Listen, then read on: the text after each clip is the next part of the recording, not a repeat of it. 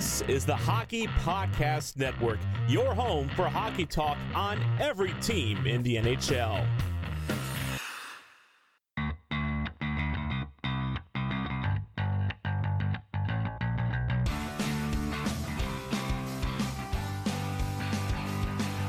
Hello, hello, and welcome to another episode of The Tip of the Iceberg. We are getting ever so closely to August 1st, so you know what that means.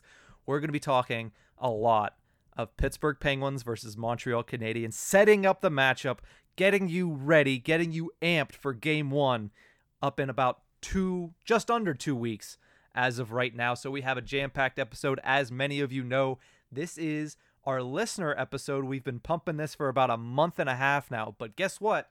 We have more than one listener episode. We will have another one, episode 69, coming out next week. So we do have four people joining us today. That is John Hill, Shane Ryan, Megan Fitzsimmons, and Wesley Reed. I hope you enjoy all the interviews we did with them, just talking about the Pens-Habs matchup and Pens fandom altogether.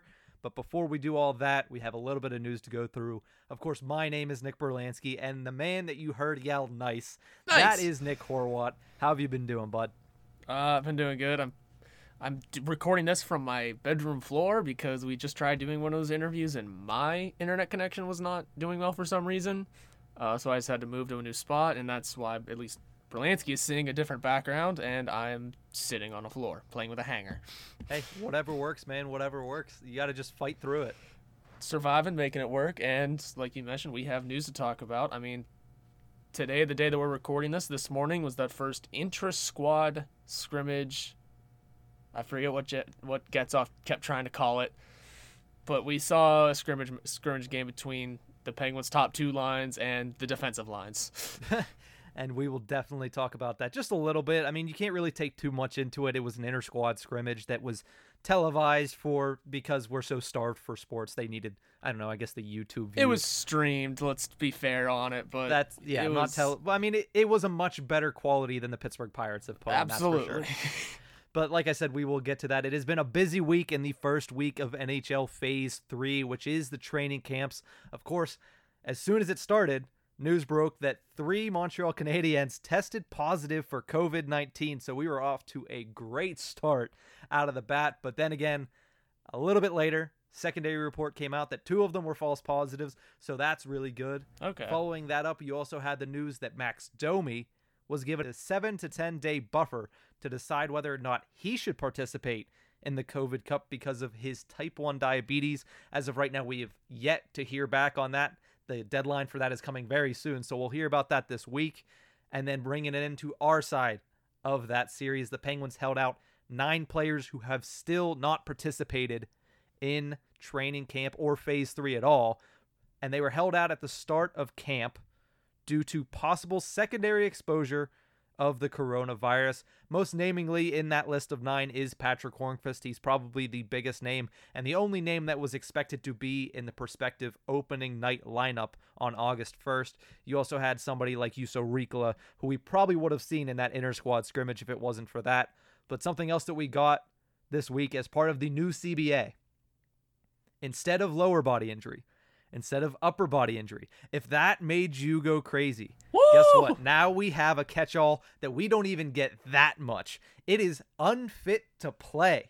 We saw it this week with the likes of David Pastrnak. We saw it with the likes of Marc-Andre Fleury. And it seems as if right now we'll get it for the likes of Sidney Crosby, deemed quote-unquote unfit to play as a catch-all for upper, lower, COVID, all the types of injuries or ways that you will be held out. What do you think about this, Horwat? It's going to be unfit to play, or as Mike Sullivan put it, the league told us we can't discuss it, so we're not going to discuss it, which I get.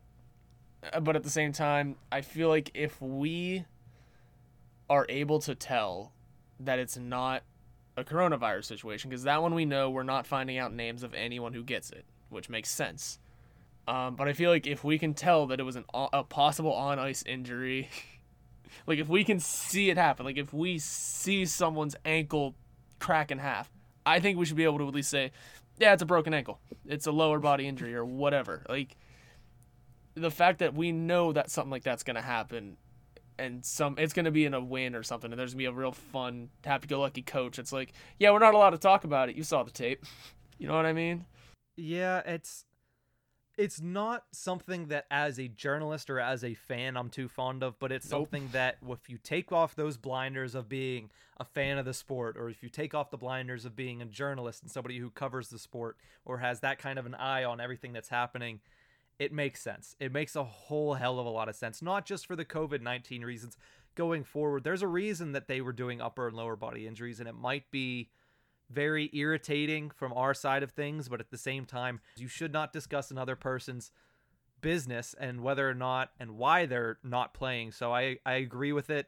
I get it from their standpoint. It protects the players, and it's something that in this new CBA, it's something that's helping out the players. And as we've stated before, we're big on anything that helps out the players. Always, yep. I mean, like I said, obviously some on-ice injuries are going to be obvious. Mm-hmm. I think if we don't see the injury happen and we get an unfit to play notification, I think we're all going to just safely assume that it was... I mean, I don't know the details of it. I mean, I'm sure you might be able to answer, but I also just haven't heard anyone really talk about this part of it exactly in detail. That's like, are they at least able to say it's something that happened in a practice? Is it an off-ice incident? Like, I don't know what kind of detail they're able to go into, unless it's straight up nothing. Then, I mean, there's just going to be, speculation everywhere, and that's just the way it's going to be. But, I mean, shit, this whole year has been speculation, hasn't it? Yeah, that's very true. But, I mean, especially you look at the people that are supposed to be conveying these injuries normally, it's the head coach, and if they get that catch-all, they're going to use it. Especially Mike Sullivan, who loves saying, well, it's a game-time decision. So now he can just say, well, he's up unfit to play, or he's a game-time decision. We'll decide whether or not he's fit to play. So I'm sure we're going to hear a lot of that in the next coming, 2 to 3 months of hockey. So that's most of the news that happened during the week. You mentioned the Penguins intra-squad scrimmage. We'll get into that. Some of the takeaways we saw from that.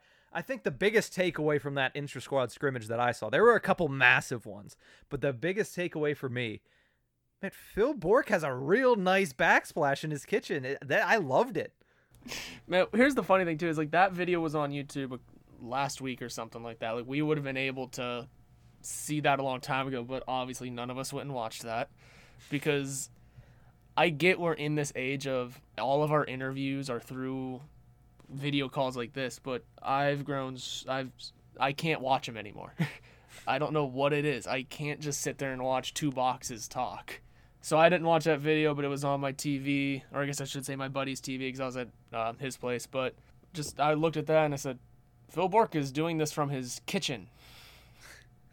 That's very clearly a microwave, some cabinets, some nice cabinets, nice white cabinets, and a nice white and gray backsplash. I mean, I thought that was one of the biggest takeaways. But in all seriousness, Czuczman, that's another takeaway. We finally learned what Kevin Kuzman's real name is.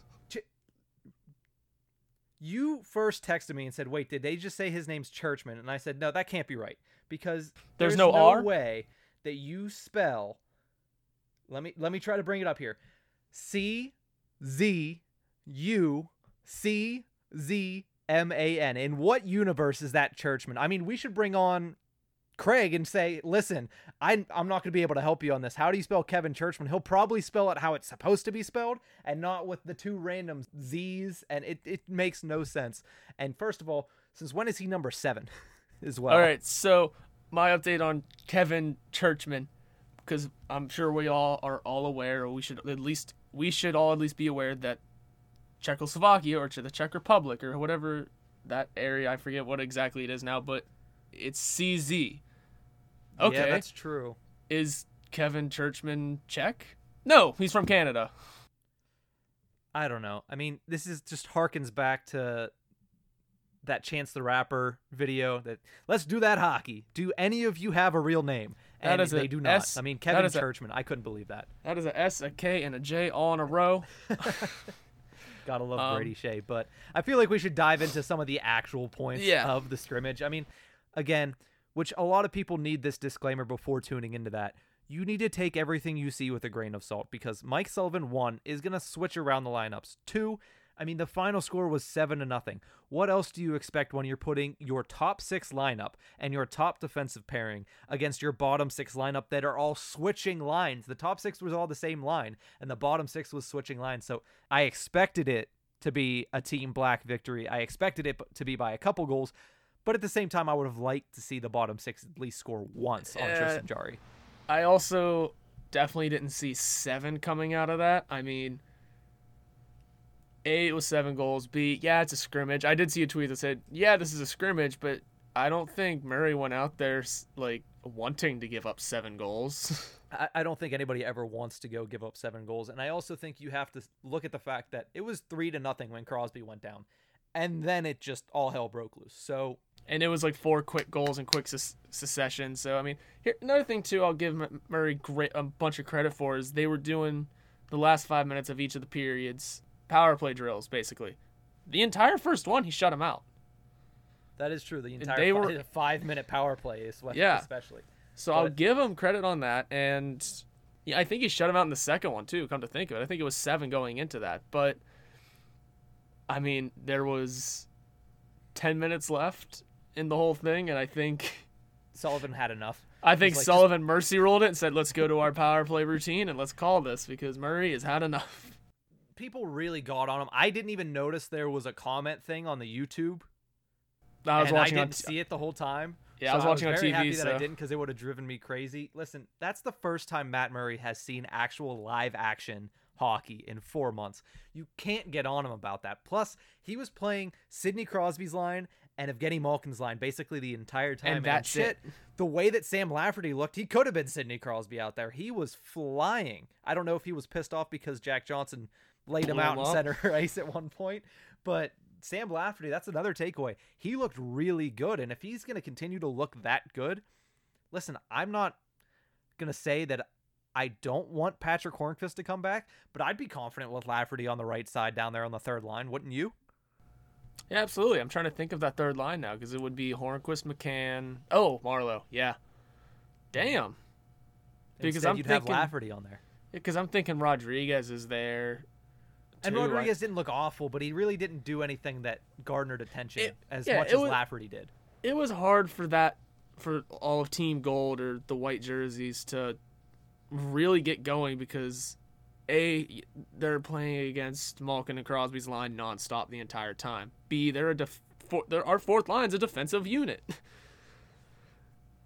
And yeah, C, it makes sense. It was brutal. I mean, it hurt seeing them not score at all.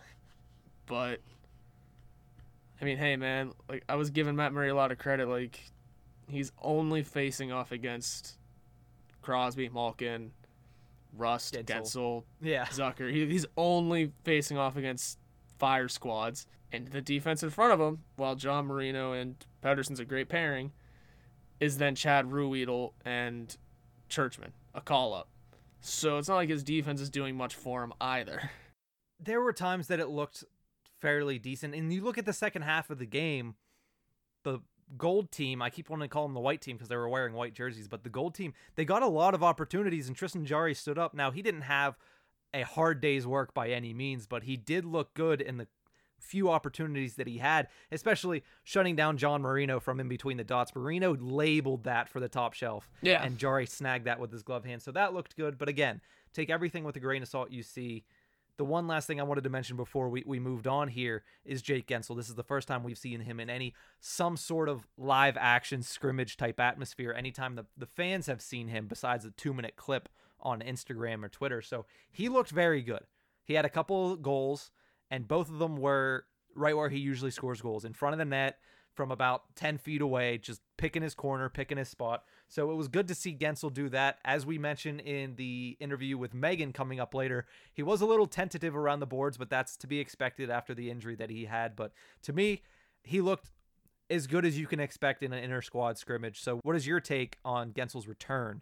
I mean, he looked good. I mean, there was no doubt that he wasn't going to look good. And I think the same does go for what we're giving Murray for having a bad game. We should also be taking Guentzel having a great game with also a small grain of salt. Yeah, good is better than bad, of course. But at the same time, I noticed a couple players visibly kind of half-assing it because it was the first scrimmage back. Malkin usually doesn't skate that much, but my man stood for a lot of that. And nothing against Malkin. Like I said, it was a scrimmage, first scrimmage back. You're kind of just trying to get legs under you. You're trying to get some gameplay in, and that's what it was for. It's what you did. I would like to see, if they do this again, I would like to see a little more change in it. Not so much like changing the lines per se, but maybe switch up the goalies after a period so maybe Jarry's facing more high-powered shots. Maybe, Murray's, not making every save during a power play. And yeah, it was interesting to watch. And one more takeaway I want to add is I'm upset at that officiating crew. I am upset at that officiating crew. There were some very, very blatant penalties that just weren't called.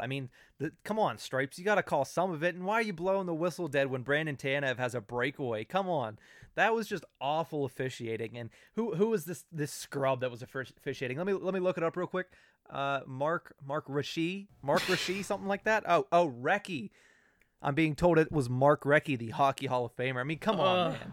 I just wanted to see him booming it from blue line to blue line, being the lines. That's all I wanted to see, but he barely even put his hand down when there was a goal. They both kind of just stood on the center red and let the boys play. There were some offsides. I'm not sure why they. That's fine. And the one last thing that we have to mention, with about 20 minutes remaining in the scrimmage, Sidney Crosby takes his stick, takes his ball, and goes home basically. And we mentioned it earlier.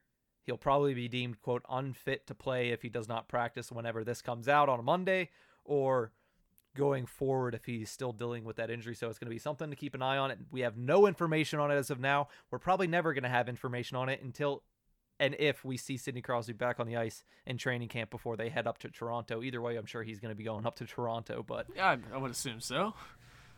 To me, he did look a little slow in his last shift, but it wasn't anything noticeable that I caught that when he got injured. So it did look like he was limping. Who knows? Yeah, but like I also said, Malkin was also standing.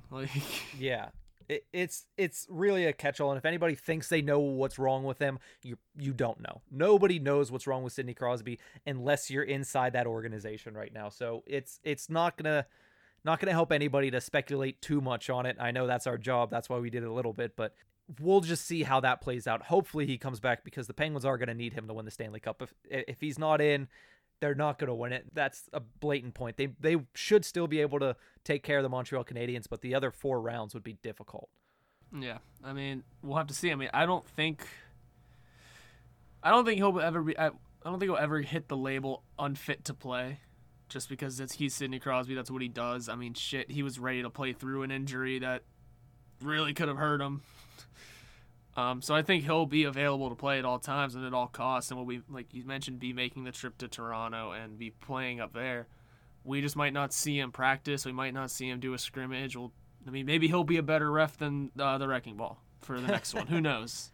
Or maybe he'll strap in as, the goalie. And that was the other part too, is I get where you're going for. You're trying to get your starting line out there, but Casey DeSmith and Emil Larmy are up here. Maybe they should get a couple of reps in. I want to see a scrimmage that's got everyone included. That includes all of the Black Aces and all these call-ups too.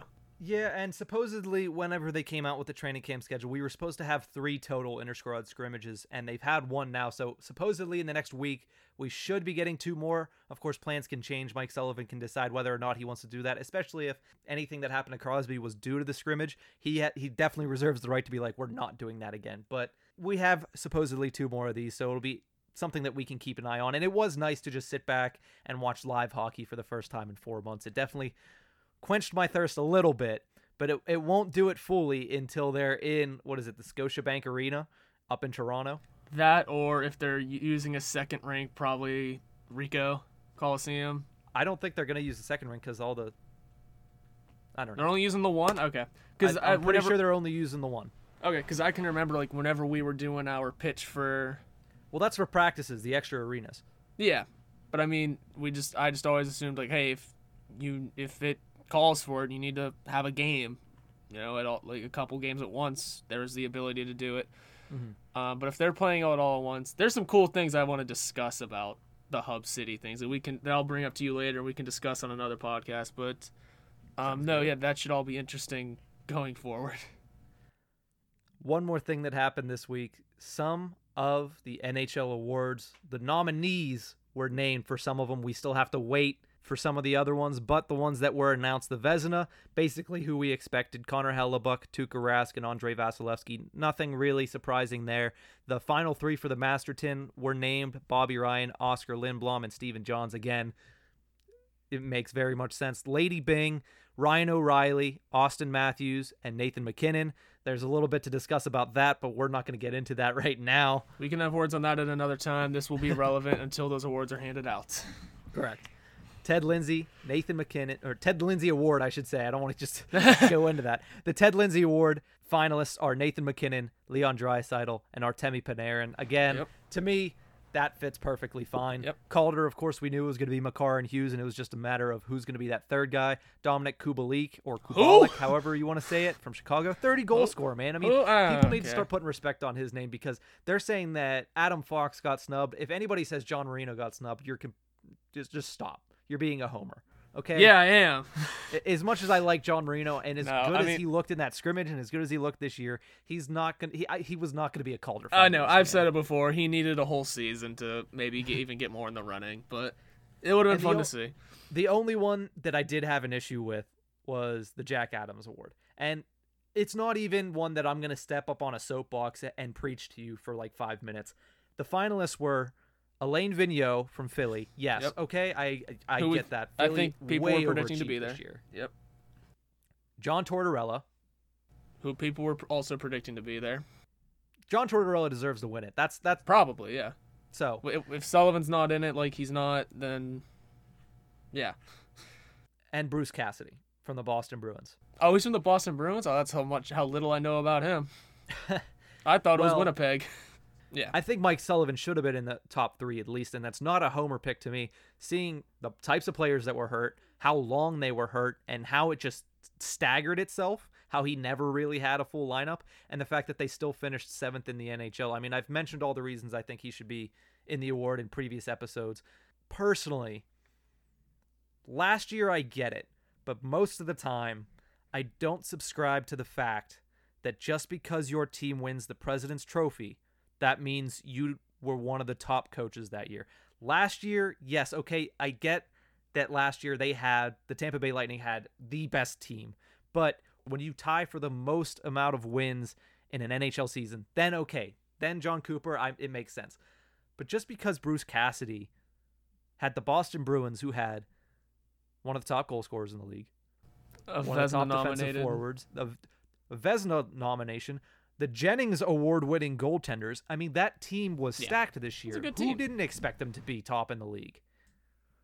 So, to me, that's why. I mean, nothing against Bruce Cassidy. He did a fantastic job, and you still need to be a good coach, even if you have these good players. But I don't see him as top three in the league for what he did this year. Just because your team was in first place at the end of this quote-unquote regular season does not mean that you deserve it over somebody who did something that was a little bit more miraculous, which is take a basically completely injured team. Yep. Not completely injured, but for the most part, a team that always had big names out, and put them in seventh place in the league. And Jay Fresh, who we had on last week, mentioned it really well. February probably killed him. And that's fair. Yeah. I just know that Mike Sullivan was in the conversation as a top three for this award for most of the season. I think even in the midst of February, I think I saw a story that he was still at least number three. And I get February may have been bad, but I mean, doesn't every coach have bad spells? I mean, the Flyers were almost not in it. I'm sure the Blue Jackets were almost not in it. Weren't they a team that weren't in it at all? And then this playoff kind of helped them out. Yeah, they definitely were a little bit further down in the standings, but I mean, you look at what they lost. And I know, yeah, I'm not taking that away from them, but I mean, shit, every team's got a bad spell on their season, right? Mm-hmm. That's very true, and it might just be the thing that I don't want to cry Pittsburgh here, but I mean, at the same time, he did have Crosby whenever Malkin was out. He did still have Malkin whenever Crosby out. Maybe that factored into it. I don't know. I think that's enough of talking about that, but that's just my point is I don't think Bruce Cassidy, just because your team won the President's Trophy doesn't mean you are one of the best coaches. Right. Well, that's exactly it. I mean, sometimes awards are killers in Pittsburgh anyway. We saw it happen to Bilesma after he won it, so. That's very true. So maybe this is a blessing in disguise. Who knows? Maybe we don't worry about it too much. I mean, we shouldn't be worried about it too much in the first place. Oh, no, I'll probably never talk about it again after this. Yeah, I mean, we'll talk about other awards at a later date, but I mean, for now, like, there's not much to go on about here other than what we already said, what you said, and yeah, no, it'll be a non-story in a week probably. Well, it is just about time for us to start sending it to our listener interviews. We have 4 on tap for you guys today, so buckle in. It is a very long episode. I hope everybody enjoys the interviews we did.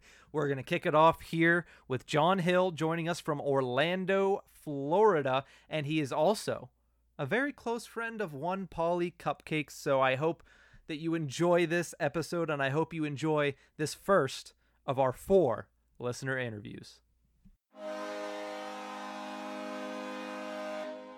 Welcome back to the Tip of the Iceberg podcast. This is our listener episode. We are joined by John Hill. John, how's it going?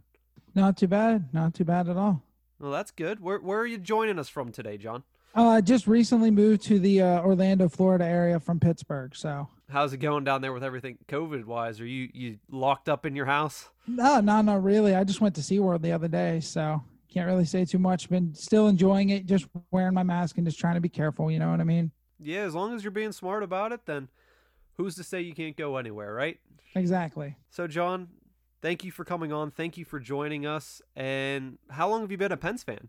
I've been a Pens fan since like 93 or 94 when I first started watching hockey. I started watching with the Wheeling Thunderbirds, who were obviously the Nailers now, and kind of fell into just loving in the Penguins because of, you know, their affiliation with the Nailers and everything at that point. Did you have a favorite player from back then? My favorite player probably back then was probably Alex Kovalev. There it is. It's a good name. Yeah. How has that changed in an alley? Who do you back up mostly these days for the Penguins? I'm a big Matt Murray fan, even though a lot of people hate on him. I really enjoy watching him play, and I still think he's a pretty decent goalie, even though he gets ragged on quite a bit. That's the way it is being a goaltender in Pittsburgh. I think we've been watching that for years with Fleury, even whenever he was on his down swings. I mean, shit, even back when Barrasso was here, he was getting ragged on, can't win the big game, quote unquote. So, yeah. I mean, it's kind of just ingrained into Penguins fans' brain to just not like their goalie no matter how good they are. Oh, yeah, I agree with you guys 100%. Fleury went through the same stuff when the whole Vokoun thing that you guys had talked about a couple weeks ago. So, well, so are you excited to be watching hockey whenever when and if it comes back? It's most likely at this point, but you know, the Penguins will be taking on the Montreal Canadiens. And what do you expect from that series? Who do you think an X factor will be? Are you excited to be watching hockey again? Oh, yeah, 100% excited to watch hockey again. Basically, I think the biggest X factor for the Penguins is going to be Patrik Hörnqvist, a healthy Patrik Hörnqvist. He'll be getting into Carey Price's face quite a bit, I think, in the series and kind of disrupting any kind of groove he might be able to get into. You going for Montreal, who the Penguins should be not fearing but looking out for on that end of the ice? I guess the only real person I really fear, because I went through Montreal's roster today, is Carey Price. I mean, if he gets hot, that's the only thing I can really see. I know he's been down for the past, 2 or 3 years, not as good as he was during the Olympics, but he's definitely somebody the Penguins, if he would get hot, that could be something that could be troublesome, almost like a Jaroslav Halak type moment from earlier. What was that? 2010. 2010. Yeah. Yeah. I mean, you look historically, the Penguins are 0-2 against the Canadiens in history in the playoffs, so not much of a sample size there. And like you said, the last time we faced them was 2010, so even that was a decade ago. Interesting that you mentioned Patrik Hörnqvist as your X factor. It seems as if there's a good chance he starts on the third line. Do you think that's where he's going to go for the majority of the playoffs, or do you think Sullivan's going to go with Old Reliable up there in the first line? Do you think he sees any time with Sid? I think so. At some point, he has to. I know Sid doesn't really like playing with Hörnqvist because he's not as fast as somebody like Conor Sheary, but I really think he's somebody that can cause a lot of damage in front of the net and cause a lot of disruption with goaltenders. Being a goaltender myself, those are the players I hate the most, are the ones that get in front of you and are constantly in your face. So I tried to do that when I was playing hockey, but I'm also tiny, so it didn't really make an effect. It's kind of like moving a twig out of the crease. So, I mean, Darren Pang was a pretty good goalie, and he's only, what, 5'4"? Yeah, that's true. Something like that. I know it was also a different time. I mean, now these days we see Ben Bishop or Vasilevsky. I mean, these are huge human beings playing goalie nowadays. You figure you're taking Matt Murray as your starter, I guess, then, since you're, you know, he's your guy here, and because that's usually one of the questions. It's going back and forth. Who's going to start for us? Yeah, I would definitely take Murray. Obviously, he has the playoff experience. Last year versus the Islanders, I really didn't think he had that bad of a series. I think it was just a lot of breakdowns on the defensive side of the puck, a lot of 2-on-1s, 3-on-1s, and there's not really much a goalie can do in that situation. And I just think he was starting to find his game a little bit at the end, right before we got that pause there. That Boston game, I know he kind of got booed in the first period, but that seemed like kind of a turning point for him, so... Yeah, I don't know if you were listening to us back at that point, but I went on a tiny bit of a rant after that happened. I was a little upset about the whole Bronx cheer for Matt Murray. But yeah, I wasn't too thrilled with it myself, so. I don't want to move back too far, but when we were talking about Hörnqvist, I would think that one of the things, even if he doesn't get onto Crosby's line, I would think one of the big factors is going to be him on the power play. We haven't seen a Penguins power play fully healthy this year, I don't think at all. So we're going to have probably, I would imagine it'd be Guentzel, Malkin, Crosby, Hörnqvist, and Letang back there. Do you think that that's something that we're going to see coming out in game one once the Penguins get to the power play? Do you think Hörnqvist is going to be instilled as that net front guy? Oh, yeah, definitely. I mean, we saw that during the 2017 run when he scored the game-winning goal, basically, against Pecorine, and he was literally right in front of the net. He's a perfect net front presence, and I think he'll be screening Carey Price on the power play, deflecting pucks in, and just causing, like I said before, just massive chaos in front of the crease, which is something I think they need to do to disrupt Carey Price's groove. X factors for you, Patrik Hörnqvist for the Penguins. Carey Price for the Canadiens. I think a lot of people tend to agree with you on that Canadiens one. It's going to be really up to whether or not Carey Price can improve on what he did during the regular season this year and last year. So that's something that definitely people are going to have to look out for. I agree with you there. Now, when it comes to Pittsburgh Penguins on defense, you have to think, okay, top pairing, Letang, Dumoulin. Okay, that's fair. That's probably one of the better top pairings in the league, I would imagine. Your second pairing, you got to go with your young guys, I think. You go Pettersson, Marino. But that leaves for the third pairing a Jack Johnson and Justin Schultz combination there. How confident are you in that third pairing heading into this COVID Cup? Jack Johnson, I feel like he improved a little bit this year. You know, he seems like he's starting to maybe get the system a little bit. Mm-hmm. And Justin Schultz, I don't know if it's been the injuries or what, but he has just not been the same this year. I'm hoping that he can amp it up around playoff time. He seems to do that every year, is that he seems like he's a good player once it comes playoffs. So hopefully he'll be able to kind of get back on his game. I know it's been rough for him this year. Yeah, especially last year as well, getting injured in Montreal, coincidentally. That has been really tough for him to kind of get back into, but he's still a good puck-moving defenseman. I think that's what we saw in the limited time that he played this year. It's just on the defensive end that he really struggles, which is going to be a concern, at least to me, because while Johnson is all right as a stay-at-home defenseman, and I say all right, kind of still giving him the benefit of the doubt on that, while he's kind of all right as a stay-at-home defenseman, Schultz is not good in his own zone. So that's going to be an issue. And you're going to probably see them, I would think, deployment-wise, with that pseudo third, fourth line. That's Tanev, Aston Reese, and Bluger, because those guys keep the puck in the offensive zone. And the longer it's in that zone, the less likely we are to see JJ and Justin Schultz just completely leave whoever's in net out to dry. Yeah, you were mentioning that line. They were actually one of the best defensive lines at the end of the pause there. And I think if they put them out with them, that should be more of a safety net than anything else, having those three guys out there. Tanev with his speed is just absolutely ridiculous. Aston Reese will go into a corner and dig out pucks. And Teddy Bluger's like the perfect two-way forward. Absolutely. So do you have any predictions for the series, like Pens in 3, 4, 5, other way around, any breakout stars we might see? I'm thinking the Pens in 4. I really think we're going to see Conor Sheary kind of break out. He seemed like he was starting to get his footing underneath of him at the end of this, and I think he's going to be someone that's really good. And I would really like to see maybe Patrick Marleau maybe get a shot on the second or third line, because I think he's somebody that, you know, now that we've had this 4 or 5 months of rest, he might be raring to go to try to get a chance at a Stanley Cup.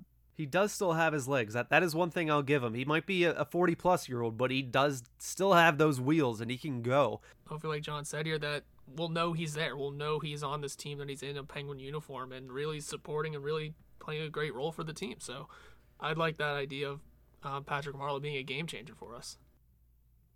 Yeah, and I think that'd be the greatest storyline here. I mean, there's plenty of good storylines with every team, but Patrick Marleau getting his first cup would be just the premier storyline for the Pittsburgh Penguins in this offseason, apart from Sidney Crosby and Evgeny Malkin tying Wayne Gretzky with 4 Stanley Cups. I mean, that would also be a pretty good storyline. So, John, you're saying Pens in 4? Yeah, I'm saying Pens in 4. I think Carey Price will steal one of the games, but I think that's about it. John, thank you so much for joining us. It was great to have you on. If you guys want to follow John on Twitter, you can follow him at AverageGoalie33. John, the floor is now yours. If you have any questions, if you want to talk about anything else, Penguins, if you want to just plug yourself away, you have the floor, sir. Well, I appreciate you guys letting me come on. My best man at my wedding was actually Paul. He's on the Caps podcast. So that's where I found you guys from. Yeah, me and Marco don't get along too well. Mm-hmm. So, but me and Paul do. So, but yeah, I really appreciate you guys letting me come on and talk a little bit of Pens hockey in the middle of this pandemic. So yeah, anytime. It's great to have you on. And like I said to everybody, follow him at AverageGoalie33. And everybody go blow up Paulie Cupcake's Twitter and tell him that we got the better of the friend group on our podcast. Sounds good to me, guys.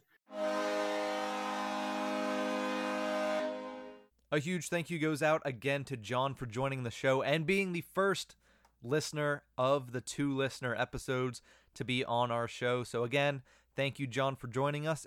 Next, we're going to throw it to our interview with Shane Ryan, who is also from the Hockey Podcast Network. He is the host of the Centurion Overtaking podcast, and he joined us to talk a little bit about the Pens-Habs series. But before we get to that interview with Shane, I wanted to talk to you guys for a second about cool hockey. Now, since 1999, cool hockey has been the #1 online source for purchasing and customizing officially licensed NHL jerseys in North America. Every product that leaves their doors is done to the exact specification of the NHL Players Association. Visit coolhockey.com/THPN and use the code THPN for 30% off your new favorite jersey from coolhockey.com. And now here's Shane Ryan. You're listening to the Hockey Podcast Network on Twitter at HockeyPodNet. New episodes every Monday and Thursday. Download at thehockeypodcastnetwork.com or wherever you get your podcasts from. Welcome back to the Tip of the Iceberg podcast, brought to you by the Hockey Podcast Network. One of our 2 listener episodes to try to get ready for the 2020 Stanley Cup and/or COVID Cup, however you want to describe it. We are joined right now by our compadre on the Hockey Podcast Network, Shane Ryan from the Centurion Overtaking. You can follow him at Centurion92. So welcome, Shane. Thank you for coming on to our show. And where are you joining us from today?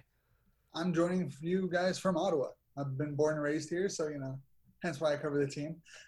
But it's a pleasure to finally actually get on to one of the Pittsburgh episodes. It's been a while in the making, so it's nice to talk hockey when there's nothing for Ottawa to really do for the next couple months.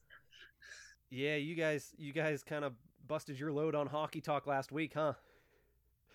Yeah, that was fun. That was a fun one with Neil. Yeah, you seemed a little heated there. Oh, just a little bit. Just a little bit. Of course, as you mentioned, you covered the Sens, and if you couldn't tell from the title of his show, the Centurion Overtaking. So go check that out on the Hockey Podcast Network. But you mentioned it's been a long time coming for you to get on this podcast. I know I've talked to you on one of the Metro podcasts. I don't know if Horwat has. I don't believe so, no. No, I don't think he was part of it. Okay. Well, I think we were both part of that one that Hockey Troll forgot to record, but we won't keep bringing that up to make fun of him. But thank you for joining us. Please do. The more fun I make of Hockey Troll, the better. Always. But before we even jump into Penguins talk, I just want to throw it out now. Are you excited about the future of the Ottawa Senators after this season? I'm going to hold off until see what happens with the draft. Okay. And see what happens for next season, because that's going to play into it too. That's very true. They should have a bright future coming up, but swinging it back to Pittsburgh real quick. I mean, this is what we're here to talk about. So how big of an impact does Jake Guentzel have whenever he'll return to the lineup and go into this playoff round healthy? Oh, he's going to be the game breaker. Like, he's going to be the player that will make or break this series if he comes into it. If he comes into it, there's no way Carey Price can win the three games with that kind of firepower. Guentzel brings a whole different game to Pittsburgh that, you know, you add in the addition to Zucker. It's not going to be easy for that defense to handle that. Honestly, that full 12-man unit is going to be hard for them to stop. It's going to be interesting to see where he gets implemented, whether it's right back on a line with Crosby and, you know, bringing that back, hopefully that magic from the 2017 and part of the 2018 playoffs, or does he go with Malkin, where we saw him succeed before his injury? I would say that it probably would be with Malkin. I mean, if you feel comfortable enough with him and Malkin playing together, I don't see why you wouldn't put them together. At least early on, give him a game. Considering how well they play with whoever, like both Crosby and Malkin play without whoever is on their wing, I wouldn't be surprised if he gets like the lesser of the two roles at least to start, and then I wouldn't be surprised if you guys make it past the play-in round that you see him playing with Crosby in like that first official round of the playoffs. But for the play-in, I wouldn't be surprised if he's only on that second line. Yeah, and I think the big thing is also going to be you need to be good right from the get-go in this kind of atmosphere. And him coming off of a layoff, whether or not he's been practicing with Crosby and Malkin right now during Phase 2 of the NHL Return to Play protocol, it's really an entirely different game. And we don't even know, because we've never even seen players come from this big of a layoff to just jump right into very important must-win games. So that goes for everybody, not just Jake Guentzel. So I think Sullivan, it's not a bad problem to have, having two star centers and a star winger to say, oh, where do I want to put him? Because either way, you're going to have a good 1-2 punch. But it's definitely going to be something that needs to be paid attention to, because can he come back? It's not a given that he's going to come back and be amazing. He did have shoulder surgery, so it's going to be interesting to see what he can do and how effective he's going to be in this playoff. But the one thing that I also want to ask you, Shane, is what do you think Montreal is going to have to do if they're going to be able to have a chance to beat the Penguins in this series? And that is, I mean, if they want to beat the Penguins, because, you know, Lafreniere still hangs in the balance, but assuming they want to win it, what do you think they have to do? They're going to have to hit them. That's the one thing, is that if you watch Pittsburgh, if you watch them in the series that they've lost and the playoff games that they've lost, it's usually when they're being out-hit, you know, like the physical play isn't in their favor. With guys like Gallagher and Drouin is expected back, and you have Petrie and Weber, they're gonna have to be physical. They're gonna have to be on the boards. They can't give them much space, and if they can do that, you know, Price can take care of the rest. It's just about doing it consistently, and I don't know if Montreal can really do it consistently. Big portion of their game is based in possession, so I know that that's going to be a big thing to look at. But you mentioned physicality. Do you really think that the Canadiens.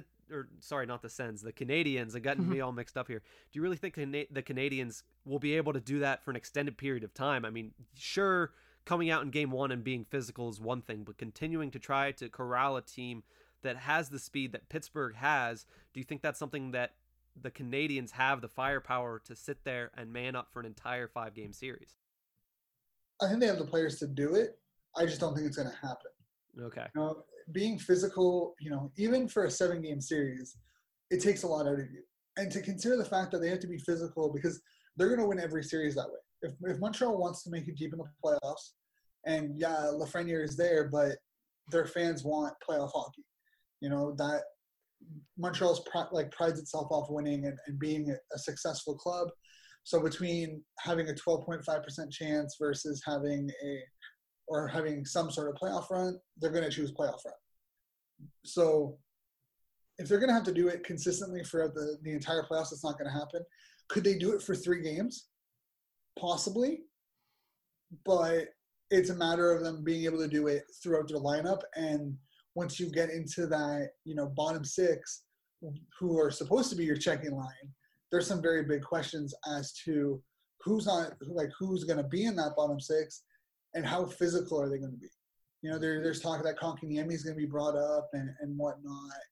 And it's going to be a very interesting thing. I think the Montreal can do it, especially on their back end with Weber and Petrie. Those two guys can manhandle Crosby and Malkin. But it's about their depth, and I don't think they can do it consistently for, like, minimum 3 games. The only issue I could see with, you know, if Montreal wants to play physical like that is, yeah, they can do it in game one, and then it's a matter of can the Penguins fight that back in a way, or do we get stubborn in our ways of we're going to let them hit us, we're going to let them do this, and we're just going to try and keep to our game. You have to be able to transition and change your game. Plus, I mean, if they start getting physical, we have guys that can be, you know, pests right back. I mean, I know Tanev was, you know, top 3 in the league in hits, so he'll be able to go right back to it. Hörnqvist will get under your skin like nobody cares. Nobody's business. He will be there, even if Montreal's not playing that way. Hörnqvist is going to be there getting under their skin. But, I mean, outside of that, we don't have too many guys that are willing to hit back on the forward line at least. But if that's the way they want to play it and play physical, we have the guys that can handle it and fight right back. And it'll be, if it's like that, it'll be a, you know, a pretty, I can't think of the word, but it'll be a pretty vicious series immediately if that's the way they want to play. Because, like, here's the thing is, if Gallagher is going to play a huge part in it, because if Gallagher can get Malkin off his game and they only have to worry about shutting down Crosby, yeah, you have the other guys. You Guentzel's back, if he's back, you have him, Rust, Zucker, but the two big guys are Malkin and Crosby. And if you can get either one of those two guys off their game, it makes your job easier. And Malkin has a history of losing his temper relatively easily and often. So Gallagher versus Malkin is going to be a huge matchup for Montreal. And if Gallagher can win that matchup, it's a point towards Montreal winning the series. Yeah, and I mean, that's what Gallagher's prided himself on his entire career. He's like, I'm the undersized guy that's going to come up and punch you in the face, and then I'm going to smile when you punch back. So I think that's something also. It's kind of a Brad Marchand type that we've seen that Malkin does not respond to. You're 100% correct, Shane. So that's definitely something I didn't think of, a dynamic that I didn't think of with Gallagher and Malkin. That's probably going to be the matchup. They're probably going to be first-line Montreal versus second-line Pittsburgh, which, yes, that does leave Crosby open, but I think the one thing that's really underrated about this Canadiens team is, sure, Carey Price can be Carey Price, the 2015 Hart Trophy winner, but I think something that we need to look into as far as Penguins fans are concerned, they need to take a look at that Montreal defense. It's very underrated. It's not world beating, but it's very, very good, especially in their own zone, and they're good at transitioning and getting a hold of the puck. Yeah, I mean, I think The eyes are going to be on Weber, obviously, because Weber is Weber. He has that history in the league. He has that respect. But Petrie is considered their number one defenseman. If you ask a lot of people who follow Montreal, he's kind of taking that role due to Weber's health concerns. I believe Sherratt's still on that team, and he's just another physical force. So that defense, if they can force everything to the outsides, it's going to be a problem for Pittsburgh. It's just a matter of consistency, which Montreal has struggled with all year. It's playing that kind of game in and game out. And when they go on runs, that's how they play it. But when they struggle really badly. Like, their defensive laps are almost Toronto-like, and it's bad. Yeah, I did go to the Penguins-Canadiens game in December. I had great tickets, but they got killed 4-1 by the Canadiens. You look at the way that they played in that game, and that is kind of the way that they're going to have to play to beat the Pittsburgh Penguins. Now, I get there was no Crosby at that point, and there was a couple other players injured. I can't remember exactly who. So there is a book on how the Canadiens can beat the Penguins, but it's a question of, can they do it consistently? We've all three of us have said that so many times. It's, can they consistently do it, and can they do it with Crosby in the lineup? I think the one thing we haven't mentioned is also who's going to be in net for Pittsburgh. Do you go back to, because that's also going to play a huge thing. Is I'm a huge Matt Murray believer. You know, yeah, there was Fleury in 2016, 2017, but like Matt Murray carried the load for the majority of those playoffs. And like obviously Jarry's had a really good year, but can he do that in the playoffs? Not really sure. If Matt Murray is on his game, if Matt Murray is the 2017 Matt Murray, it changes the whole dynamic of the series. It really comes like Pittsburgh goaltending is just as important as Montreal goaltending when it comes down to this series. And Pittsburgh has the advantage because they have two goaltenders that they can run out there confidently. Montreal, unless they bring up Caden Primo, which is a high possibility, you're going to put an AHL goalie, I think a rookie AHL goaltender in a playoff game. This isn't like this. This isn't Binnington at 25.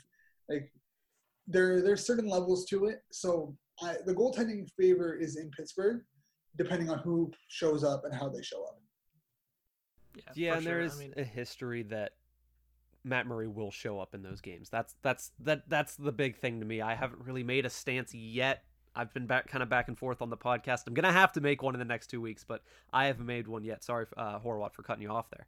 No, you're good. I was just gonna mention that that is gonna be the big story going into this. Yeah, it's gonna be Jake Guentzel will be a big part of it, but at the same time, we all knew he was gonna be back for late playoffs if the virus didn't break out everywhere. But now that we've had everything pushed back, we know Jake Guentzel's gonna be playing. We've seen him skate in practice.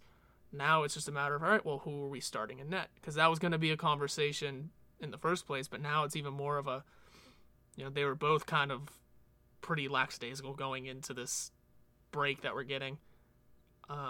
Who can turn it around? Is Matt Murray going to be able to return to form? If that doesn't happen, can Jarry all of a sudden have, a good playoff experience? It's, if need be, Casey DeSmith, it's your turn now. If it really does get down to it, we at least have depth of guys that we know can't stop pucks. It'll be a struggle. It will be the talk of the town until the playoffs are over. No matter win or lose, it's going to be the conversation because we've seen it before, too. Considering both of them are RFAs at the end of the year, yep, this is going to play a huge factor in those contract talks, considering the cap's only going to staying at 81.5. Yeah. It's going to be a struggle no matter what. One last thing before we move on. One last thing about the goaltending, I should say, is there is precedent for Tristan Jarry in playoffs. He did help his junior team to the Memorial Cup.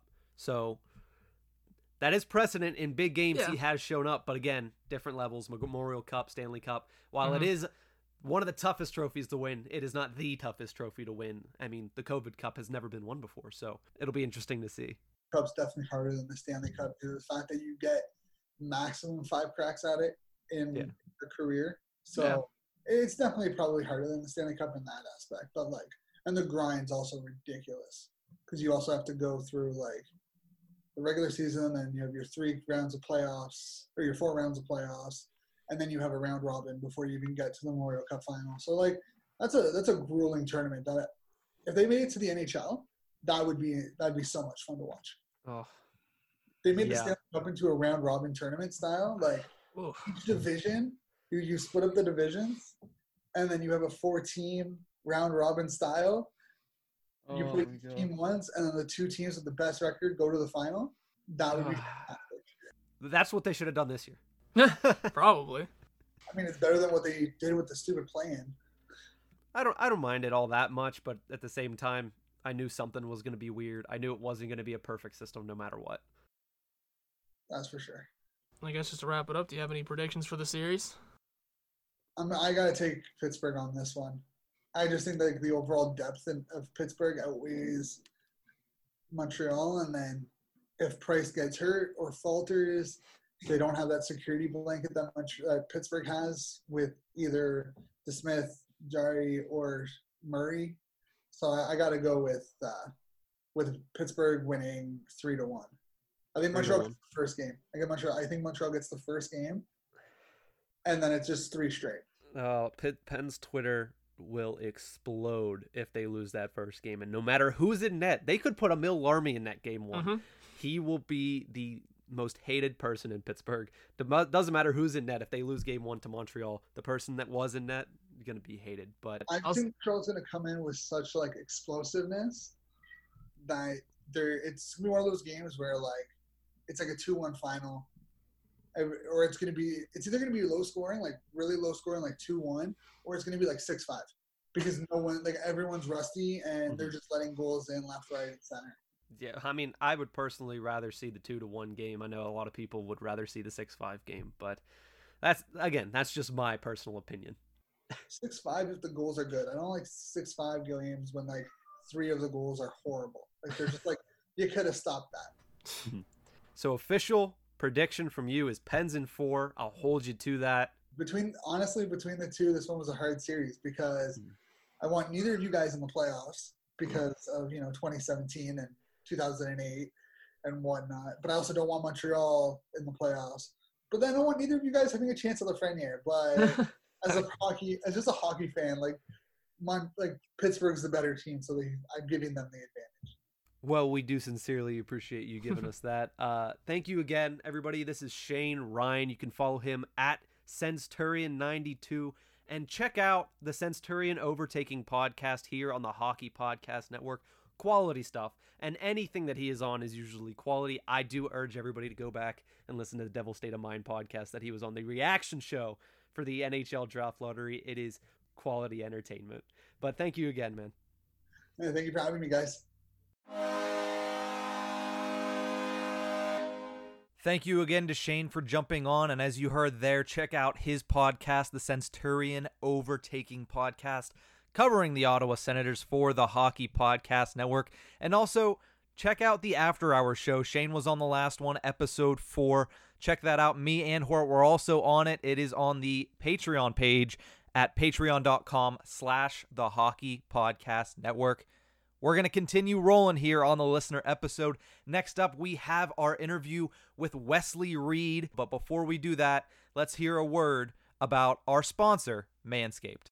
This episode of The Tip of the Iceberg is brought to you by Manscaped, the best in men's below-the-belt grooming, offering precision-engineered tools for your family jewels. Got a crazy bush? I may not be a contractor, but even I know that if you trim your hedges, your tree stands taller. This is why Manscaped has redesigned the electric trimmer. Millions of balls are about to be nick-free thanks to Manscaped's new and improved Lawnmower 3.0, featuring advanced skin-safe technology to keep your soldier polished and cut free. If you're like me and like to handle this kind of business in the shower, the Lawnmower 3.0 is waterproof and features an LED light, so even guys as blind as I am can see what they're doing. If you are listening to me, you are one of the first people to hear about this life-changing product, and you too can experience it firsthand. Get 20% off and free shipping with the code THPN at manscaped.com. Again, that's code THPN for 20% off and free shipping at manscaped.com. Trust me,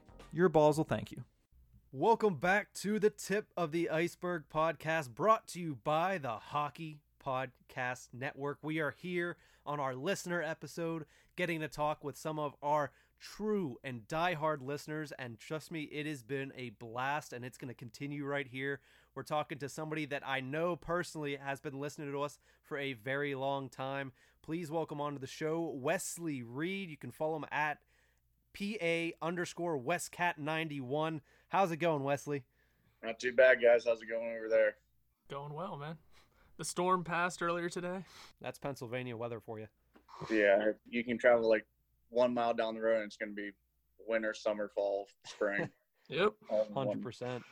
So where are you joining us from today, Wes? I'm actually in Colorado Springs, Colorado. I'm stationed out here. I'm in the military, so moving around and hopefully staying here for a while because I like the weather, and the golf here is pretty dang nice too.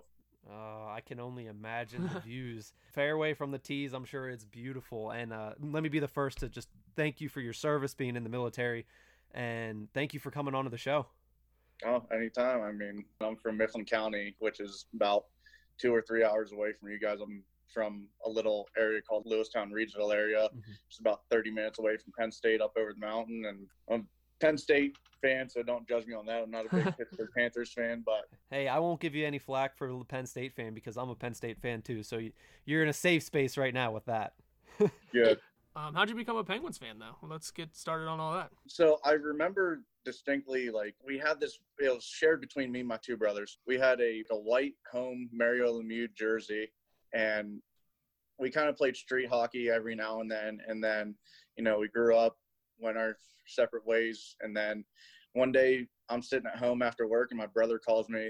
It was in March of 2016, so the 2015-2016 season. And he's like, "Are you watching the Penguins game?" I was like, "No." And I was like, he goes, "Well, it's on TV." So I was like, all right. So I switched it to the Penguins Devils game, and I got hooked from there. And the only time I really miss a game is whenever I'm downrange deployed, and sometimes I'll have a few buddies that are from Pennsylvania that we'll meet up and we'll watch the games sometimes if it's not too late at night. But I love it so much. I'm trying to get my 2-year-old boy into wanting to play hockey. So he's got a few more years till he can join mites, but hopefully he decides he wants to play.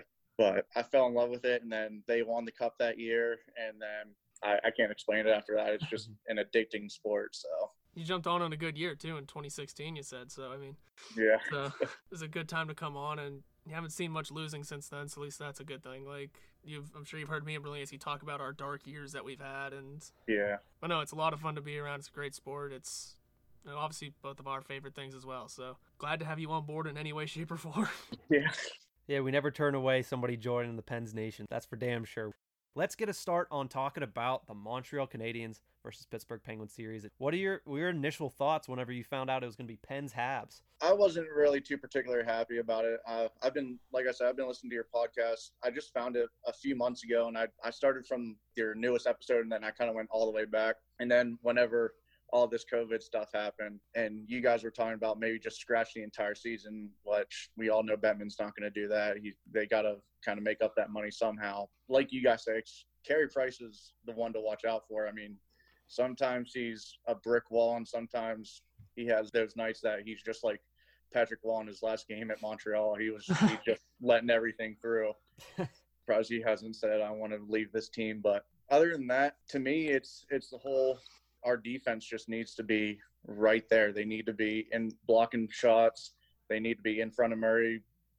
I'm not the hugest fan of Murray. I think my personal opinion, like I said, whenever I said I wanted to talk about, I think they should probably put Jarry in and then see how he does. And if they lose the first game by a lot, or if it's wishy-washy, maybe try him the second game. But so many times I've seen Murray just let in those squeaky goals. Like I remember that outdoor game, the last outdoor game they had, and Murray let that really, really terrible goal in by like Voracek or Gostisbehere, and then it went to overtime, and he lets that one just go right through his leg.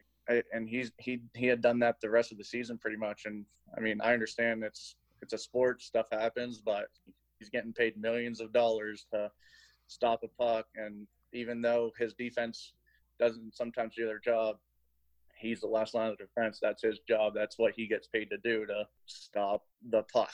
Like, so you're solely in the Tristan Jarry camp then for game one? I am, yes, because I mean he proved himself this year. Of course, every goalie has a bad game, and Tristan Jarry had some bad games. I mean, he made it to the All-Stars. That's something Murray never has done. And I'm gonna also bring up a very unpopular opinion too. I tell my friends this all the time. I hate the fact that people say, well, Matt Murray's a two-time Stanley Cup champion. What was it in 2016? How many? I know he got his concussion against the Flyers in like the last game by the stupid Shen brother. Did it on purpose, in my opinion, by the way. And Fleury was in for the first two series? In 2016, he was in. Fleury was hurt too, because Fleury missed the first game. Game one was Jevzak off. Yes. Yeah, missed game one. And then Fleury came in for game two and lost, right? Yeah. Yeah. I think that was however it went, yeah. In 2017 when they won, Murray was hurt again, and then Fleury took him through the first round against, was it Columbus or Yep. And then against Washington, and then he played 3 games against Ottawa, and he had that one bad game, got pulled, and then Murray was in. And but I honestly, from that Islander series last year, I don't think Murray would have lasted all 4 series, but that's just me. I think he needs to work on his game a little bit, and I think he kind of just gets too much into his own head sometimes, to where he lets one by and then all hell breaks loose sometimes. I mean, again, I couldn't do it because I can't even skate on ice, but watching it's very frustrating seeing teams that we should be beating. Yeah, I do get your point that Murray didn't go through all 4 rounds in both of those years. But I do have to give it up for the guy. When you shut out a team to finish out the Stanley Cup Finals in Game 5 and 6, he has shown potential to be a stud in the playoffs. But I do get what you're saying is he hasn't shown that he can do it all 4 rounds yet, whether that be because of injury or not. So I do understand your point on that for sure. Yeah. And honestly, I'm not 100% sure Jarry can because he's never had playoff experience. But you look at Murray's numbers, Murray's letting in at least 3 to 4 goals a night. And people are saying, well, look at his save percentage. I'm like, well, yeah, it's not hard to get a really good save percentage whenever you're getting 60-some shots shot on you a night and only 3 go in. But like I said, the defense needs to be better. Kris Letang needs to not pinch as much. And I'm going to go with a popular opinion, maybe find somebody to replace Jack Johnson. Yeah, that's a pretty popular opinion. I mean, so, for some reason, like whenever Dumo and Letang got hurt against Philly in that Stadium Series game, he played good with Justin Schultz, but then when Justin Schultz isn't hurt, they kind of do fine together. But who do you think the top 6 pairing is going to be?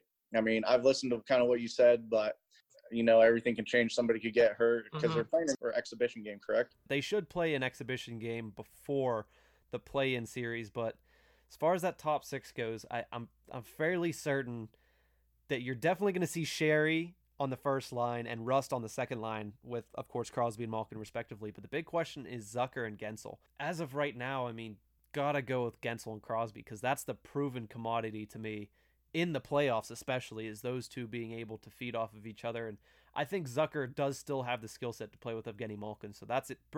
Personally, that's what I would do. What Mike Sullivan does could be completely opposite. Who knows? It might see Patrik Hörnqvist up there in the top 6. Who knows what's going to happen with that? Yeah, it was a serious blow with Guentzel getting hurt. In my opinion, whenever the Crosby-Malkin era is over, I see Guentzel wearing the C, I see McCann wearing the A, and hopefully if Zucker stays for a while, he'll be wearing an A too. But I mean, it's undoubtedly that it's Guentzel's team whenever the Crosby-Malkin era is over. I couldn't agree more with that statement, honestly. You never know. Poulin. Sam Poulin, who knows? But we'll have to wait for that, though. Speaking of both of us being Penn State fans, I want to see what Chase Berger has, and I want to see what Nikita Pavlichev has. Because Nikita Pavlichev is just like Evgeny Malkin, but taller. Patrik Hörnqvist. But, yeah, taller and Patrik Hörnqvist style. I mean, yeah. And that dude can bomb some shots, too. I do not want to be in the way of those shots. I watched him at one of those camps where it was, I've heard those like rookie camps or whatever they are. And watching him skate past was incredible because he is 6'9" or something like that off of skates. And he moves. He's able to move that tall body. If he's able to get a little wider on him, dude could be a stud in the NHL if he gets his chance. It'll depend. I know he's nearing the end of his term here. I think he's a senior this year, so yeah. I think he's done. So it's just a matter of what we decide to do with him because I know his contract, if or at least his rights, I think they're coming up. So we have to make a decision on him this summer for sure. But who knows? We'll see. And to answer your question about Bukestad, I believe they ruled him and Simone out for the offseason. We'll have to make a decision on Bukestad at a later date now because he has got a year left after this. And then who knows what we can do there. I mean, if you can cut bait, because it seems like it's not going well for Nick Bukestad. And Jared McCann has easily found himself in that third-line center role right now. So you're not wrong. I was kind of excited whenever they shipped out Riley Shahan. I mean, I liked him. He was a good PK, but then I looked at Nick Bukestad's stats and Jared McCann's stats, so I thought, oh, no. And then they came here, and McCann just started lighting it up, and Bukestad just kind of fell to the wayside. I mean, He does good things, but he's always hurt. I mean, he can't really do nothing if you're hurt. So yeah, but I'm also not disappointed. Simone's out. Not a huge fan of his. I personally, I think he tries to do too much. I think since he's on Sidney Crosby's line, he almost tries to mimic what he does with those no look passes or that spin, stop and start, and he's just not as skillful as Sidney Crosby. I mean, he can make good plays, but it's going to be an interesting series. It's best of 5. Hopefully it's a sweep, but I don't see it going to full 5. I think it just goes to 4. So you're saying Pens in 4. That's your official prediction. Yep. That's all we need because now we can cut and post that, and now you're locked in. Like, you can't change that. Oh, I'll just do the Pat McAfee. I'll lock it in. There you go. Awesome. Of course, every time he does that, they lose. So. Well, let's hope that this is the exception to that rule. Wesley, thank you so much for joining us. We really had a really good time talking to you. Hopefully your prediction is correct. Pens in 4, locked in. Everybody, if you want to follow Wesley on social media, you can go to Twitter and follow him at PA_WestCat91. If you have anything else to plug, the floor is yours, Wes. Be nice to each other. There's also a thing going around on my Facebook. It's Veteran Suicide Awareness. I'm doing 22 days of doing 22 push-ups a day and nominating other veterans and stuff. So if you know any veterans out there, you know, just give them a call, text them, whatever, and just ask how they're doing, because maybe that call could save their life. Fortunately, I've not met anybody personally that has committed suicide because of their service, and I hope I never do. But like I said, if you know any veterans out there, just give them a call, give them a text. You could save their life. Thank you again, Wesley, so much for joining us. Thank you. A big thank you goes out to Wesley for joining the show. I know he's been asking to come on for a couple months now, so I'm happy that we finally got to have him on the show. We have one more interview to go for this week's episode, and that is with Megan Fitzsimmons. But before we get to that, we've mentioned a lot that we have 36 unique hockey podcasts here on the Hockey Podcast Network. Of course, 31, one for each team in the NHL, plus 5 specialty podcasts. But right now, there's one in Vancouver that I really love to listen to, and I think you guys will too. So here is the Stick and Rink Podcast. Like, you're a slob. Like, shut your whore mouth. That's it. Yeah, like the phrase pigeon toss, like, I find that hilarious. Like, as if you were to toss a pigeon. Like, what the fuck is a pigeon toss? No, like, you just pigeon toss a guy out of the way, like. Let's go, he scores! Don't forget to catch Stick in Rink, the healthiest podcast in the Vancouver area, every Monday on the Stick in Rink podcast feed, wherever you get your podcasts from, or on the Hockey Podcast Network. Every team, everywhere. You know how fucked I am in the head? When you said pigeon toss, the first thing I thought of was midget toss. We're back. Welcome back to the Tip of the Iceberg, episode 68, one of our two, count 'em, two listener episodes. We have one final guest for this week's episode, and that is somebody that I believe Horwat knows a little better than me, so I'll let him introduce her. All right, you're going to let me introduce her? Great. This final guest for this episode is my lovely girlfriend, Megan Fitzsimmons. Hi, how are you? We're doing good. Where are you joining us from here? Because it's we can see by the screen that, you know, it's not a normal place. Seems like you're in a car. Yeah, I'm in Erie. I'm actually sitting in my car right now in the Walmart parking lot. That's definitely a first for the listener episodes. The first time we were getting a call from a car. You look like one of those YouTubers that records from their car. Well, I live in the middle of nowhere, so if I stayed at my house and did it, we'd have terrible connection, and it would just be horrible. So I figured public is probably best. Fair enough, fair enough. I appreciate you going somewhere with a better connection. It is definitely makes my job a whole hell of a lot easier. But let's jump into Penguins talk, because that is what we are here to do. If you were in charge of this, what would you do with the top 6 wingers? Would you put Guentzel, or would you put Jason Zucker on the top line?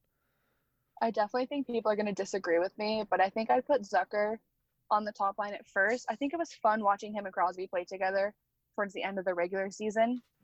And for Jake, like, watching his injury, it was so scary. I think it was a really long time for him to come back. So I think if he's on the second line for like a game or maybe two, that would be fine, just to get him back into the actual intensity of it all. So I'd probably start with Zucker on the first line. And do you think that if it wouldn't work out, you'd go right to Jake? Yeah, because I think they had the scrimmage today and he played well. He had 2 goals. He looked really good. But I just think it's scary coming back from an injury and going from not playing for months to playing intensely in a playoff round. So I think I'd probably start with Jason Zucker, just to see how he plays with Crosby at first. Yeah, you bring up a good point with the scrimmage. He did look a little tentative around the board, so it's a good point there, and we'll see what happens. I know as of right now, Sullivan's been putting Guentzel on that first line, but we'll see how it goes as the next week progresses. But I like what you're thinking there. Zucker did look really good with Sidney Crosby. Yeah, definitely did. I think just watching him play together towards the end of the regular season was so fun for everybody. They just connected immediately. It didn't take a while. It was just immediate. So I think if they can get back into that after not playing for so long, then I think we have a fantastic shot in the playoffs. Yes, I mean, so we've discussed it before. We're going to, you know, it's kind of the point of this interview is the matchup against the Montreal Canadiens, you know, what about this matchup gives you confidence in the Penguins for, you know, a win in the series, or what makes you nervous about it coming from the Canadiens' end? I think confidence, like bringing Jake back, he's definitely a huge help to us. He's one of the best players on the team. I think having him back, even if he's a little, you know, tentative or on the boards, I think that'll be huge for us. If Carey Price plays, I know he was questionable there for a minute. I think if he plays, he'll definitely give us a hard time. So I'm nervous there. And as Pens fans know, like the whole team is prone to injuries. So I think as long as we avoid injuries, then we'll do great in the series.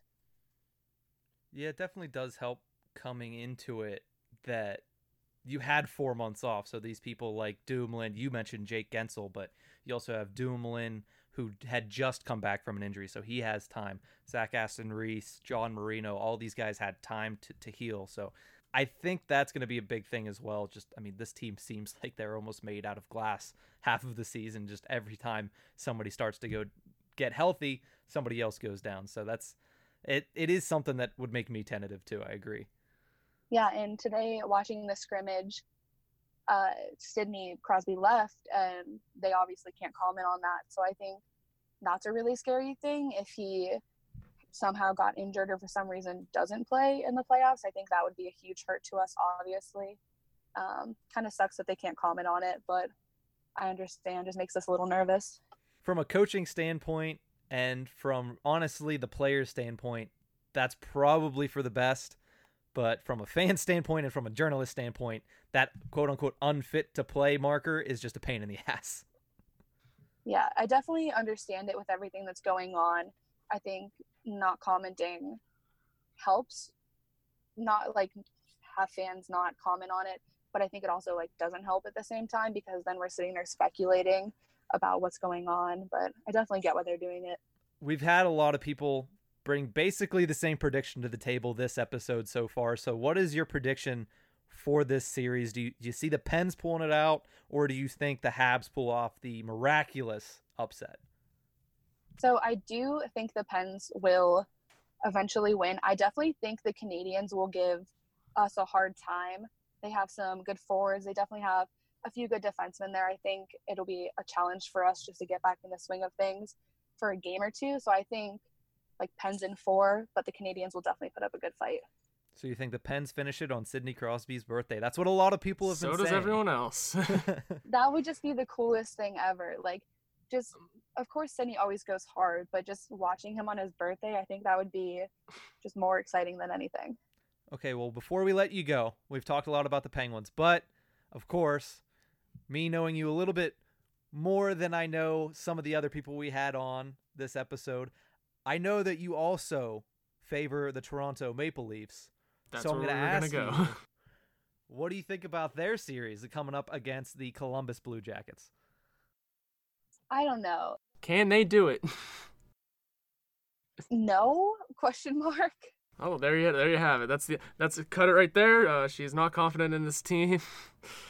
I just think they have such a good team on paper that it's insane, but once they start getting into the swing of things, I don't think they're going to be looking as good as people expect them to. I think Columbus is going to come out real hot and definitely give us a run for our money. I don't want to say if I think the Leafs will win or not, but I definitely think it'll be a very strong matchup. I mean, I have confidence in the Leafs in this round finally because it is Columbus. I mean, they're a team that I mean, they have a goaltender and they have a couple of defensemen. They're not a scoring team, and that's, you know, that's Tortorella's game style and gameplay. But, I mean, you got guys that should be able to beat that, right? I definitely look at Columbus as a wishy-washy team. I think it depends on, like, what day we play them. I think some days they'll come out looking real hot, real good, and they'll definitely give us a struggle. And I think some days the Leafs will just overpower them completely, but it's hard to say overall what will happen. What year is it? Is it 2019? Because it really sounds like we're previewing Tampa Bay versus Columbus here. Might be setting yourself up for failure. I don't know. I mean, John Tortorella, if there is any coach in the league that's going to have his team ready to run through a brick damn wall, that's going to be John Tortorella. But personally, I do think the Maple Leafs finally get it done and finally win a play-in series, although it's not technically a playoff series. I guess it is, but then it's fine because they're probably going to face the Bruins in the first round anyway. And there it is. That's the struggle. A ton of people are going to give us crap for it technically not being a first-round playoff win, but I hope they pull it out. I think it'd be fun to finally see them do something, go somewhere. I mean, as Penguin fans, we're facing the same kind of heat with it, so with the playoff streak that we apparently are holding on to, but... Oh, I mean, you can't even give the Canadiens space at all, because then Troll will be all over you guys. Oh, God.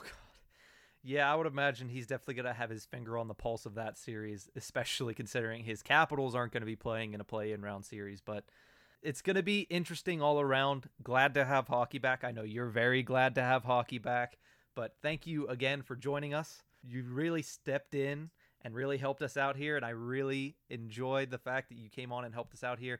Everybody go follow her on Twitter at MeganFitz24. Now I'm going to give you a couple seconds here. If you have anything else that you want to throw on the table, go for it.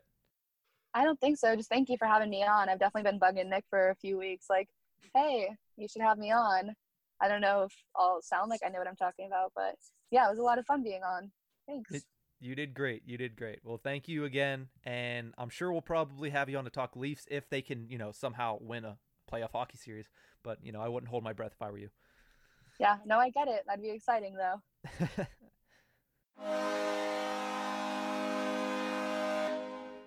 A huge thank you goes out to Megan, and a huge thank you goes out to all four of our listeners that joined us on the episode today. Again, it was a very long episode, and we thank everybody that is still listening. We hope we gave you quality content. I know we gave you quality content. Lots of stuff to think about for the Pens and Habs matchup. So a big thank you again to Megan Fitzsimmons. A thank you to Wesley Reed. A thank you to Shane Ryan, our compadre on the Hockey Podcast Network. And a thank you to John Hill as well. As we mentioned earlier, we are going to have five more listeners join us for next week's episode 69, and then we are also going to officially give our picks at the end of that episode for the Pittsburgh Penguins Montreal Canadiens series. One last thing that we have, and we're going to start doing this every week. We had a Pens poll that we posted on Monday, and our Pens poll was which Pens player will make the biggest contribution in the upcoming play-in series against the Montreal Canadiens. The results went Guentzel 47%, Malkin 27%, Crosby 27%, and other got a whopping 0%. So everybody fell into those three categories. Fans and the listeners and our followers all say Jake Guentzel. What do you think, Horwat? Jared McCann. Really? Jared McCann's my answer because we're expecting those top three to be contributors. Jared McCann is a guy that every time I've heard someone talk about him in the last week or two, it's, well, yeah, but he was slumping going into the break. Well, that's great. You know how long ago that was? Everyone was slumping at that point. I mean, it wasn't just him. I wrote a damn story about it, and then the league got shut down. Like, everyone was kind of slumping to their own extent. McCann maybe a little more than others. That's fine. But now that he's had this time off, he's been getting, I mean, we saw during the scrimmage, he's getting reps on a power play unit. I mean, when Crosby went down, was he on the first one on both? He was on the first one right out of the gate. All right, so he's on the first power play unit. Granted, that might be a placeholder for Hörnqvist, but still. You know, he's getting some ice time. He's getting his reps in. He's getting some shot opportunities and learning a little more, and it's going to be a good opportunity for him going forward. And now, like I said, he's had months off. No one's slumps matters. No one's injury matters anymore. It's all about what can you do now? Go all out right now because you only have 5 games at most. I agree that Jared McCann's going to be very, very integral to the Pittsburgh Penguins in the entire postseason, not just in this opening series, but I think in this opening series it's going to be important as well. To me, the most important player in this opening series is going to be Brandon Tanev. Is he going to be able to match all of the stuff that's going on with the Canadiens? As we heard Shane mention, they're going to try to play physical.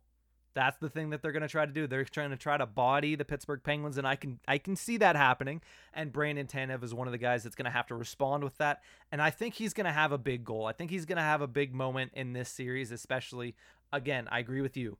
Guentzel, Crosby, Malkin, I mean, they scored the first 3 goals in the scrimmage, for God's sake. Of course they're going to have a big impact. The biggest contribution, though, I feel like in this first series, it's going to be a Brandon Tanev. I think he's going to score one, maybe two big goals. So that's where I'm going with it. Yeah, I mean, if it's not one of those three, Tanev, whoever I said, McCann, or whoever we picked to be goalie. That's true. It could be both of them. I mean... Casey DeSmith is definitely going to be the difference maker in this first. No, I'm just kidding. It's definitely, it's an interesting question. We'll give our answers to that too. I mean, as of right now, it seems as if Matt Murray's probably, it might not seem like it, but it seems as if Matt Murray is at least thought of as the number one goaltender as far as that inter-squad scrimmage is concerned. But that is going to be it for this one. Don't forget to check out our sponsors at manscaped.com. You can use the code THPN for 20% off and free shipping. That's 20% off and free shipping at manscaped.com. Get yourself the Lawnmower 3.0. Get nice and shiny and smooth down there. Or you can get the Weed Whacker, which is for nose and ear hair. I mean, you need to manscape everywhere, not just below the belt. But check it out, manscaped.com. Use code THPN for 20% off and free shipping. Also, check out coolhockey.com/THPN. If you use that same promo code THPN, you get 30% off and get some premium hand-stitched jerseys. Check those guys out as well. But we are done for this week. We have one more episode left before we see actual, technically, playoff hockey. So you can follow us on Twitter at Nick Horwat 41 and at Nick_Berlansky, as well as the show's Twitter handle at Iceberg Podcast. This podcast can be found anywhere you get your podcast from. So please subscribe to us and rate us on Apple Podcasts. Let us know. We love talking to all of you, and that's why we're doing these listener interviews, because it is so much fun. We are brought to you by the Hockey Podcast Network. Check those guys out at HockeyPodNet on Twitter or at thehockeypodcastnetwork.com. Every team, everywhere, and we're getting ever so closely to the hockey, Pens fans. See you next week.